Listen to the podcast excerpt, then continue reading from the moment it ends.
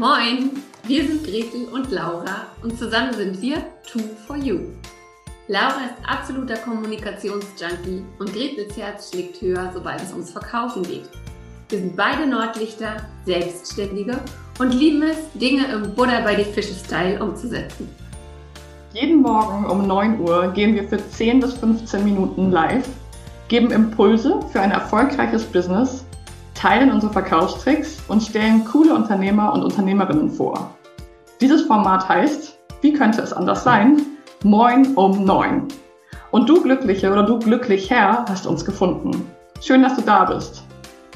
Und wenn dir unser täglicher Business-Schnack gefällt, dann abonniere uns doch oder empfehle uns weiter. Sharing ist schließlich caring. Los geht's mit der heutigen Folge.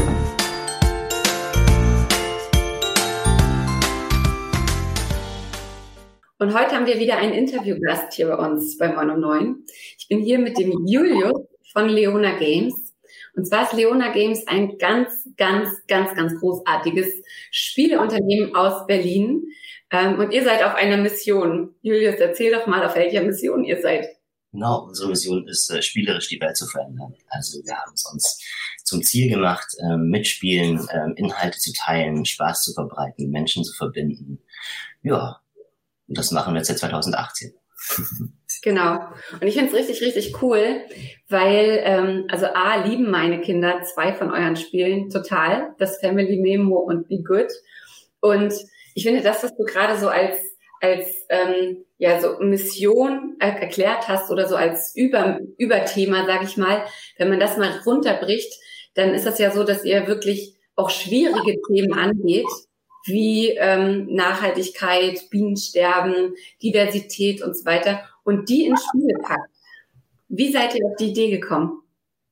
Also für uns war immer schon, also wir sind Adam und ich, äh, wir sind beide schon ziemliche Spiele-Nerds und äh, wir haben ähm, auch einen Hintergrund, mit Kindern zu arbeiten. Adam ist Lehrer, ich habe eine Ausbildung zum Erzieher gemacht, hab in, haben beide in vielen Kinderprojekten gearbeitet und ähm, wir haben gemerkt, da kommen immer ganz viele Fragen auf, ne? Und ganz oft äh, ist es so, dass Leute ein bisschen zurückschrecken und sagen, naja, Kinder sind für bestimmte Themen noch zu jung oder die verstehen das nicht. Ähm, und für mich war es auch schon immer so als Kind, dass ich gemerkt habe, eigentlich kann ich alles verstehen, wenn mir das irgendwie auf eine Art und Weise erklärt wird, wo, wo ich das, ne, wo ich, wo ich das schnell mitkommen kann. Und ähm, da ist Adam relativ schnell aufgefallen, dass ähm, beim, beim Spielen ganz viel selbst erklärt wird und Kinder richtig Spaß haben am Lernen und auch Erwachsene, also da ist niemand ausgenommen, ne? Das ist altersübergreifend. Und ähm, genauso sind wir auf die Idee gekommen, einfach ähm, ja, wichtige Themen in Spiele zu packen und es als, als leichte Kost sozusagen äh, zugänglich zu machen. Und ähm, ja, so dass wir alle mitnehmen können. Ja, ja super. Genau, ich, ich, man muss dazu sagen, ich bin erstens Lehrerkind. Zweitens hatte ich mal, als ich mit meinem jetzigen Mann vor einigen, vor vielen ehrlicherweise Jahren, da waren wir mal auf einem Campingplatz und ähm, da saßen so zwei, ich glaube, Lehramtsstudentinnen vor uns an, an so einem See und die haben dann gesagt, ja, das und das und das ist das Problem. Da müssen wir uns jetzt mal was Pädagogisches einfallen lassen. Und das ist so, also seitdem ist das bei uns so ein Running Gag, weil wir dachten, boah, Alter, wenn sich Leute hinsetzen und sich pädagogisch was einfallen lassen, puh, das kann ja manchmal ganz schön hardcore sein oder so sehr, das sollst du jetzt lernen, darf, das verpacke ich so. Und ich finde, genau das macht ihr ja nicht. Also ihr habt einfach Spiele entwickelt, wo diese Themen plötzlich aufkommen und wo man so einen Raum plötzlich hat, um sie besprechen zu können. Was ist da euer Ansatz? Wie schafft ihr das, dass das wirklich so altersgerecht und wie du ja sagst, auch altersübergreifend ist? Genau, das ist, was du gesagt hast. Ne? Wenn man, wenn man sagt, irgendwie ist so ein Bildungsspiel oder ein Lernspiel oder ist irgendwie Pädagogik drin, dann macht's, dann klingt erstmal nicht nach Spaß. Und die Erfahrung haben wir halt auch gemacht, dass, dass es ähm, in, in, sobald irgendwie ähm, so in, in diesen Bildungs- und Lernbereich geht, dass es dann meistens sehr starr wird. Ne? Die, auch die Materialien, ob es jetzt eine Schule oder Kitas ist, das ist alles ähm, sehr streng, äh, fast schon. Ne? Es geht immer von, es gibt nur einen Weg, es gibt ein Lösungsziel, es gibt, ähm, es wird alles vorgegeben sozusagen. Das Wissen wird vorgegeben. Und bei uns ist es, ähm, unser Ansatz ist, dass Leute es einfach selber entdecken können. Ne? Wir geben unser Spiel nichts vor. Ähm, gerade beim Memo zum Beispiel, da haben wir ganz viele Familien dargestellt und sagen, okay, man, das sind fünfundzwanzig beispielhafte Familienkonstellationen, wie, wie es aussehen könnte. Ja, aber es ist nichts fest, wir geben nicht vor, wer sind die Menschen auf den Karten, in welchem Verhalten stehen die miteinander.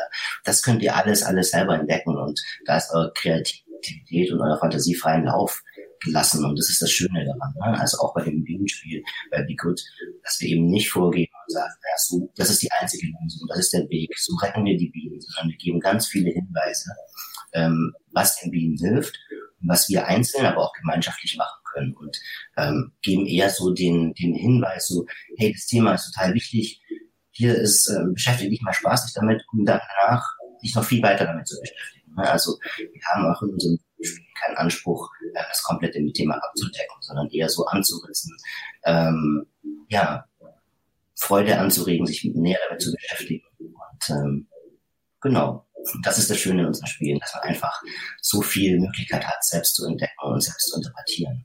Mhm. Du musst übrigens, glaube ich, ein bisschen näher rankommen, weil ich kann dich ähm, ab und zu nicht so ganz gut verstehen. Ähm, super.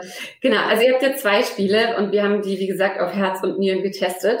Das eine Spiel ist das Family Memo, das heißt also, ich sage mal in Anführungsstrichen, ein ganz normales Memory-Spiel, das aber erstens mal durch die Form, es sind, es sind so ähm, das sind so Wabenformen, die die ähm, Karten sich dadurch unterscheidet und ähm, eben dadurch, dass da keine Superhelden oder so drauf sind, sondern ganz unterschiedliche Familienkonstellationen. Und ich finde das so cool und spannend, weil tatsächlich ich mit meinen Kindern da schon stundenlang gesessen habe und die dann auch fragen, wer ist denn da drauf? Und man kann halt so sagen, na ja, du, weiß ich auch nicht so genau, könnte sein so und so und so oder was glaubst du denn, wer da drauf ist?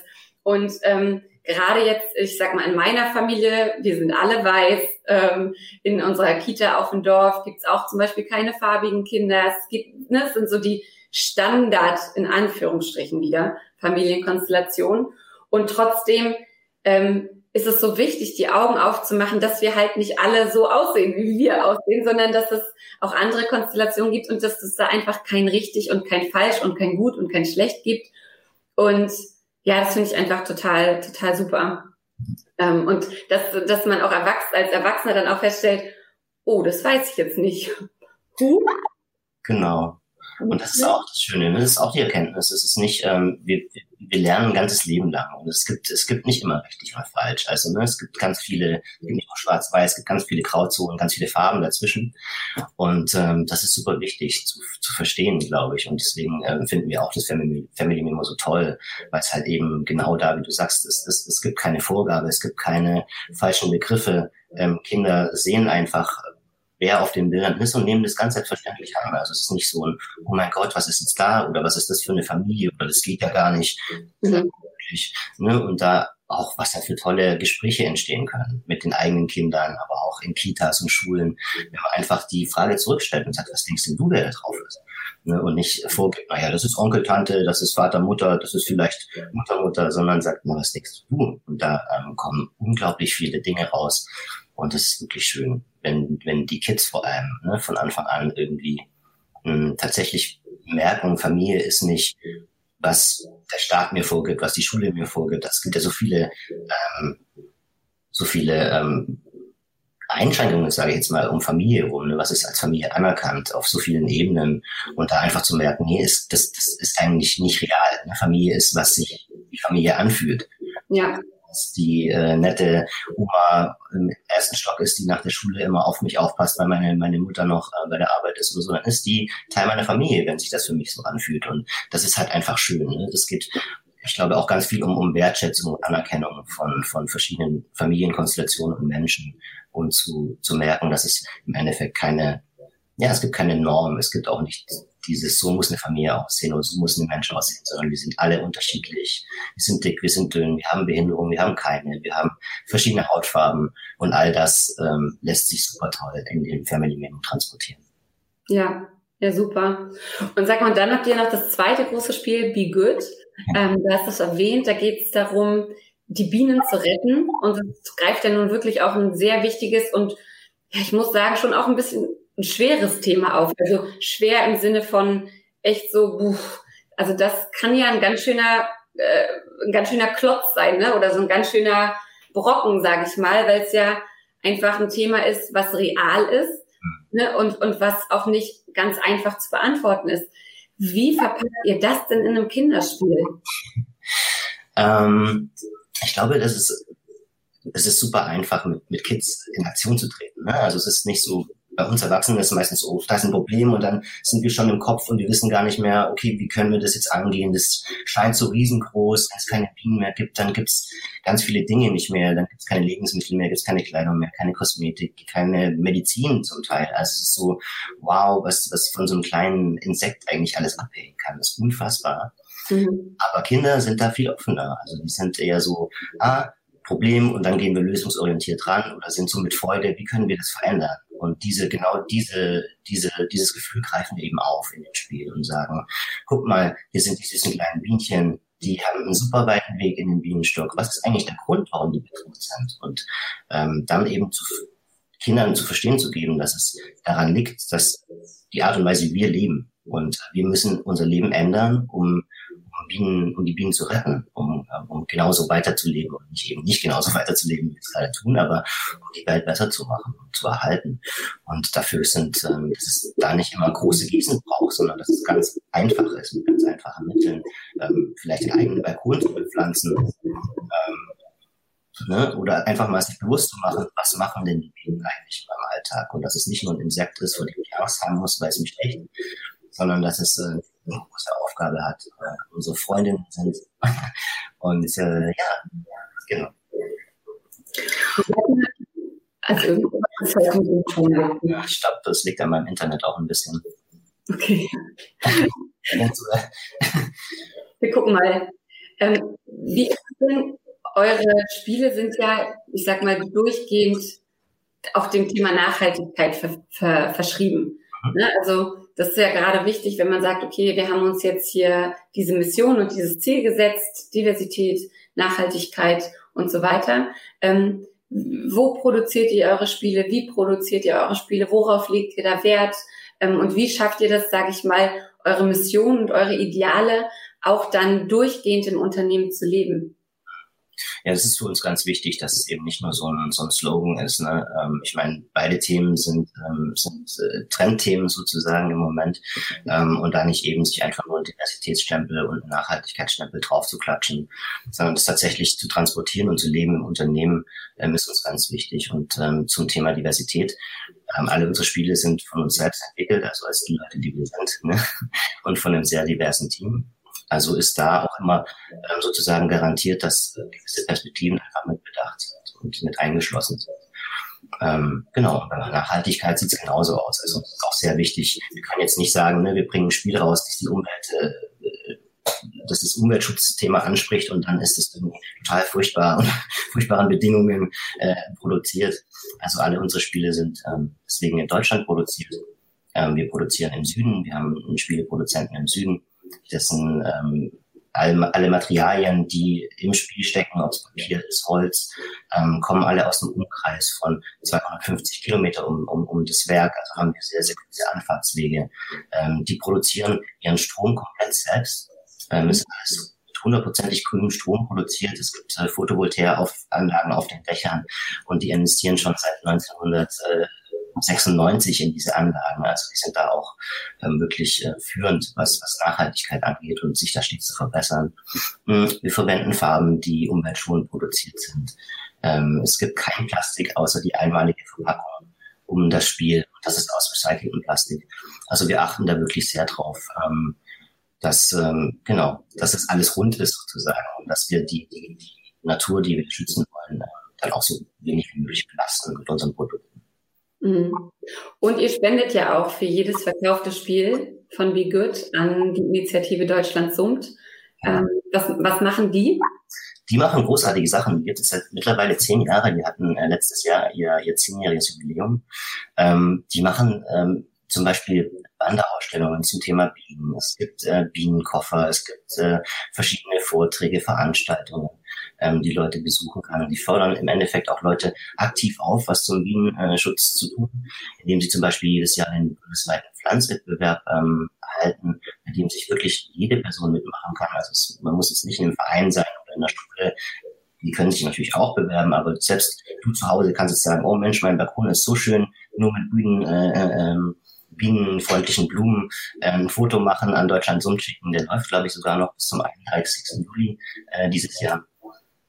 Und äh, genau, also es gibt auch eine ganz tolle Website mit super vielen Informationen zu den Bienen. Einfach mal reinschauen bei Deutschland summt. Ähm, genau, sind in ganz Deutschland äh, unterwegs, quasi jede Stadt in Deutschland summt, wer es noch nicht gewusst hat. Es gibt Deutschland summt, es gibt sogar Bundesländer, die summen, Bayern summt und ähm, genau, ganz viele Verbände. Es ist eine sehr, sehr große ähm, ähm, Vereinigung und Initiative, die sich äh, dem Bienenschutz verschrieben hat. Und das finden wir großartig und unterstützen da gerne mit der Spende.